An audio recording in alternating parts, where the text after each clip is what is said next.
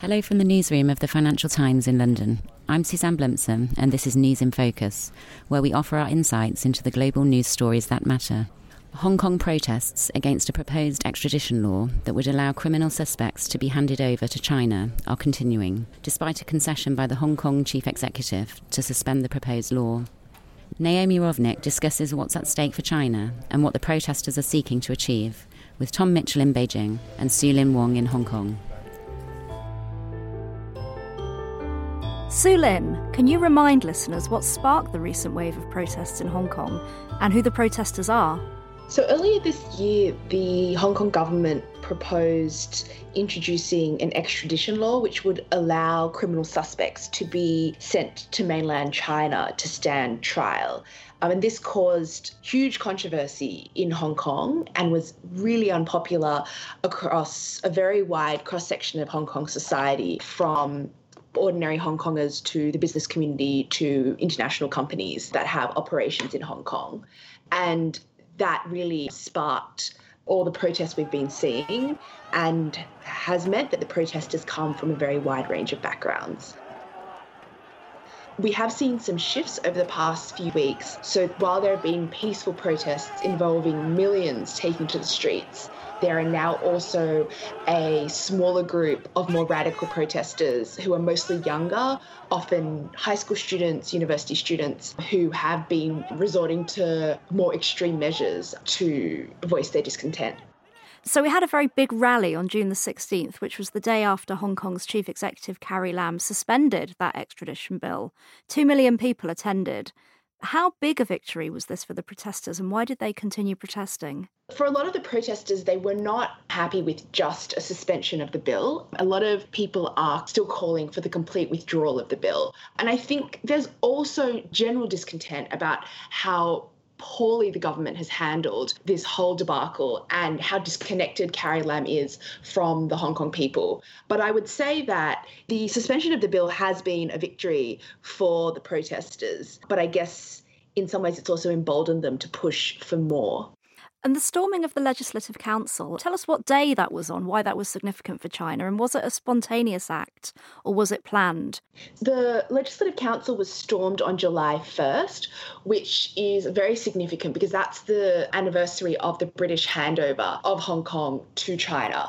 And every year there's a tradition of people taking to the streets in protest. And this year we saw around half a million people take to the streets. But what we saw on top of that was a smaller group of more radical protesters in the early afternoon start trying to break into Hong Kong's parliament. And in the evening, they actually did manage to get in and storm the Legislative Council. As far as we understand it, it was something that was decided by a very small group of protesters on that day. And that was for a number of reasons. The main one being that the protests we've seen over the past few weeks have been very organic and mostly leaderless because so many of the leaders of the umbrella movement, which happened in 2014, have been jailed. And so people are now very, very cautious about revealing their identities and being too public about their protest activities.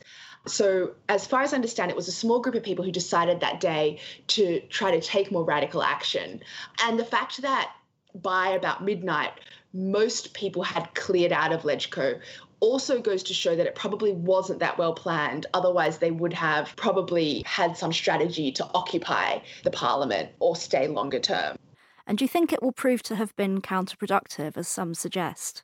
I guess that was one of the big fears amongst the more moderate protesters that if a radical few did something like Storm LegCo, that could really turn a lot of Hong Kongers offside. But it seems like quite a few people have come out and said, while they don't condone the violence, they sympathize with the protesters. And they feel like, for many young people, the situation is so desperate and the government has been so disengaged that really what storming LegCo goes to show is that the government needs to take a long, hard look at itself and figure out how to mend ties with the younger people of Hong Kong. And Tom, the view from Beijing, how are the protests being portrayed in mainland China? Well, for most of June, there were three large protests, two of them massive and overwhelmingly peaceful, and those received almost no coverage whatsoever. The shift really came on July 1st. Relatively small group of student, youth led protesters stormed the legislative council. And that gave the mainland propaganda organs images that they felt they could work with. They could portray this movement as something that was violent. Images of people spray painting graffiti on national emblems. They were very careful not to show any pictures of this. However, what you then saw were very angry editorials, diatribes read on the main evening news broadcast here about turmoil and chaos and all that. So that was the first time we had any sort of substantive coverage of what was happening in Hong Kong north of the border. And do people in mainland China have any sympathy with this desire to preserve two distinct systems of government? In terms of the average reaction of the men and women on the street in Beijing or Shanghai or even Shenzhen, which borders Hong Kong, I would say there's not a lot of sympathy even amongst those people who do know what's been going on, who have software that allows them to evade mainland censorship. And in part, that's because of the antagonism that actually a lot of mainland Chinese do experience when they go to Hong Kong. The animosity that is often exhibited by Hong Kong residents towards mainland visitors because they resent what they see as the overall encroachment of the Chinese government over Hong Kong's autonomy. You know, an acquaintance of mine here who cuts my hair occasionally says it's, you know, it's hard to feel sympathetic for them because of how badly they treat us when we go there as tourists or students. So I wouldn't say there's a lot of sympathy in mainland China proper. And Sue-Lin, on Sunday in Hong Kong, protesters marched through a shopping district popular with Chinese tourists and I gather even tried to share information with them. Why did they do that? So the protesters have been pretty creative about how to voice their discontent, and I think the protesters wanted to inform mainlanders about what was going on in Hong Kong, partially because it's been so hard for mainland Chinese to access accurate information about the recent protests. What kind of information sharing techniques have they been using? So they tried a bunch of different techniques. One that I thought was really creative was using iPhone's airdrop function. So if you're in a public space and you have your airdrop turned on, you can receive anonymous information from other iPhone users. So I got out of the subway and within one minute, I was airdropped three different times a bunch of different information, not only on the extradition law and the recent protests, but also on other sensitive information or information deemed sensitive by the mainland Chinese authorities that is very possible mainland Chinese shoppers wouldn't have heard about. So, human rights lawyers who have been detained in China, Marxist students who have been detained in China, Uyghurs who have been detained in China, as well as recent protests in the Chinese city of Wuhan which were environmental protests over an incinerator. And that information was blocked in China. So for mainlanders, it probably would have been informative to get all that kind of information in Hong Kong. So, Tom, how do you think the Beijing authorities have reacted so far to the protests, other than through their propaganda, which we've discussed? And what will they do next? Will they continue to back Carrie Lam? So their reaction has been relatively calm. The extradition bill was actually something that Carrie Lam initiated. It was not something that Beijing told her to do. But from Beijing's perspective, it was a very politically correct initiative, right? Because there are corrupt Chinese officials, corrupt Chinese businessmen criminals from China who are able to take refuge in Hong Kong. And so when the Hong Kong government says we want to pass a bill that would allow these types of people to be sent back to face justice in China, no Chinese official is really going to say, well, that's a bad idea. They, of course, welcome it in theory, but like Carrie Lam, they obviously did not foresee the reaction to it. So they are guilty for miscalculating as much as she is. Now, the last thing that the Beijing authorities would want would be for someone they appointed as chief executive, effectively appointed as chief executive of Hong Kong only two years ago, to be forced to resign because of mass demonstrations in the streets. It sets an awkward precedent for, say, mayors in China, potentially leaders of the Chinese Communist Party so far, it appears that they are not even allowing her because Beijing is effectively calling the shots now to formally withdraw the bill. That itself would be seen as too humiliating a step.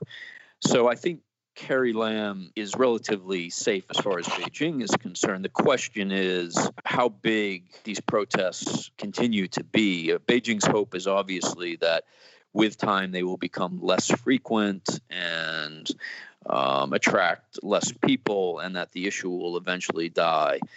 However, the danger is that you continue, as we saw on Sunday, to get what looked like hundreds of thousands of people on the streets. And if that continues to be the case and it becomes evident that Carrie Lam really just can't govern effectively anymore, Beijing may have to reconsider her position. I mean, even the pro Beijing political parties in Hong Kong are starting to criticize her openly, which is something that is pretty much unprecedented. Sue Lin, you've been talking to members of the business community in Hong Kong with ties to the mainland. How worried are people who make money out of this relationship about the future?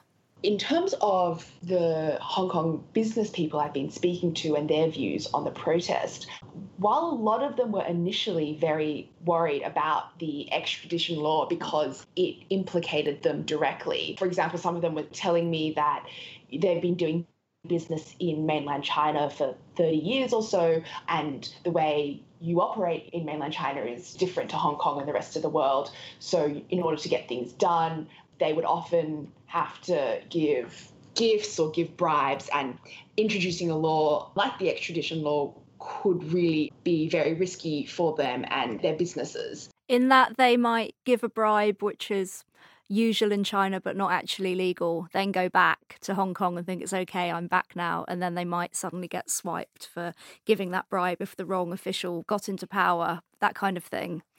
Exactly. So that was one of the reasons why the business community here was so resistant to the law because generally businesses here are not that politically active during the umbrella movement. A lot of businesses really weren't supportive at all of the protesters and their push for universal suffrage. Whereas this time around, the biggest difference has been that the business community has come out and also voiced its concerns about the law. But I guess at this point in the protests, a lot of the business people I've spoken to think that the protesters have gone too far because Hong Kong's chief executive has suspended the bill.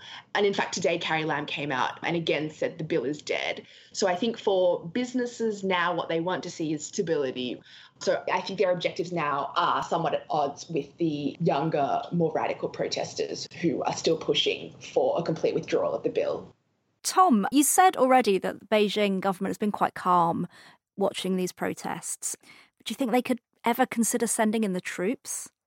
Only in extreme circumstances. That would be the last thing they'd want to do. Hong Kong is such an important place for Chinese companies to raise money, to adjudicate disputes because of the lack of a internationally recognized fair and impartial judicial system chinese cities like shenzhen shanghai beijing they can't hold a candle to hong kong in that regard so the Chinese government's instinct will continue to be to let the Hong Kong authorities handle the aftermath of this debacle. And it truly is a huge debacle the only situation under which the PLA would be involved to restore calm on the streets. The Hong Kong police would have to lose total control. And I think that's unlikely because the number of protesters who are prepared to take it to the police are relatively small in number. And the police can handle that section of the protest movement. The overwhelming number of participants are peaceful they want nothing to do with that kind of protest, and therefore, you know, the specter of the PLA having to take to the streets of Hong Kong to back up the police. I think it's really still unthinkable at, at this point. One of the things I've always wondered is whether Beijing might go in with a more of an economic incentive somehow for the Hong Kong youth, because the protesters aren't just cross about the extradition law, they're also cross about low wages and high rents and living in cramped conditions and the lack of opportunity if you're not from the right family. How do you see this playing out? Carrie Lam has spoken about this.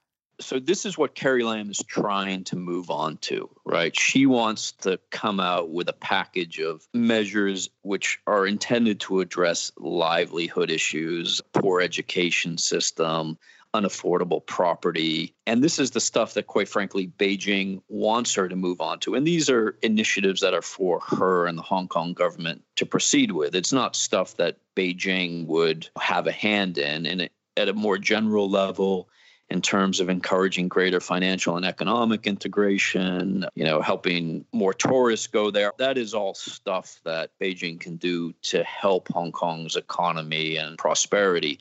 But in terms of livelihood issues in Hong Kong, this is what Carrie Lam needs to move on with. She basically needs to present the people of Hong Kong with a new deal to give, especially the young people, more sense of hope for their future. The problem is she can't get past this extradition bill because the protest movement wants it withdrawn and she's refusing to withdraw, it, she really can't move on to these other issues. And the question then is if the protest movement will only be satisfied with a formal withdrawal of the bill, and she doesn't give it, then will they stop marching? Will they start to demand more? For example, her formal resignation, genuine democratic elections for the Legislative Council and the chief executive. This is the predicament that everyone is in, really. And Sue-Lin, how do you see this carrying on? I think everyone's very uncertain about what's going to happen.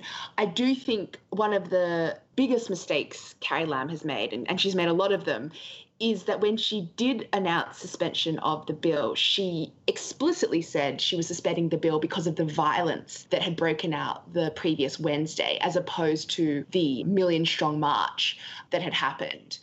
And that really has emboldened the protesters and is now one of their rallying cries. They say that Carrie Lam herself said they have to resort to violence in order for their voices to be heard. And for a lot of young people, they feel like they don't have a vote at the ballot box or they don't have a real vote at the ballot box. They can't peacefully take to the streets because their government doesn't listen to them. And so now they're turning to more violent protests. So it really doesn't look good. And it seems like every time Carrie Lam comes out and makes a public statement, it makes people even angrier. So today we saw her come out and again say that the bill was dead, but she stopped short of completely withdrawing the bill. And so now the chatter online is incredibly angry. And it seems like people are again going to protest because they just don't understand why she's repeatedly said she's going to suspend the bill, that the bill will die, that now the bill is dead, and yet just won't go that final step and completely withdraw the bill. It really seems like she's completely botched this whole affair. We'll continue watching with interest then. Thank you, Tom Mitchell and Sue-Lin Wong. That was Naomi Rovnick talking to Sue-Lin Wong and Tom Mitchell. Thanks for listening. Don't forget, if you missed our recent episodes on what a female driven workplace would look like, political violence in Germany, or Vladimir Putin's views on the liberal elite, you can find them on all the usual podcast platforms.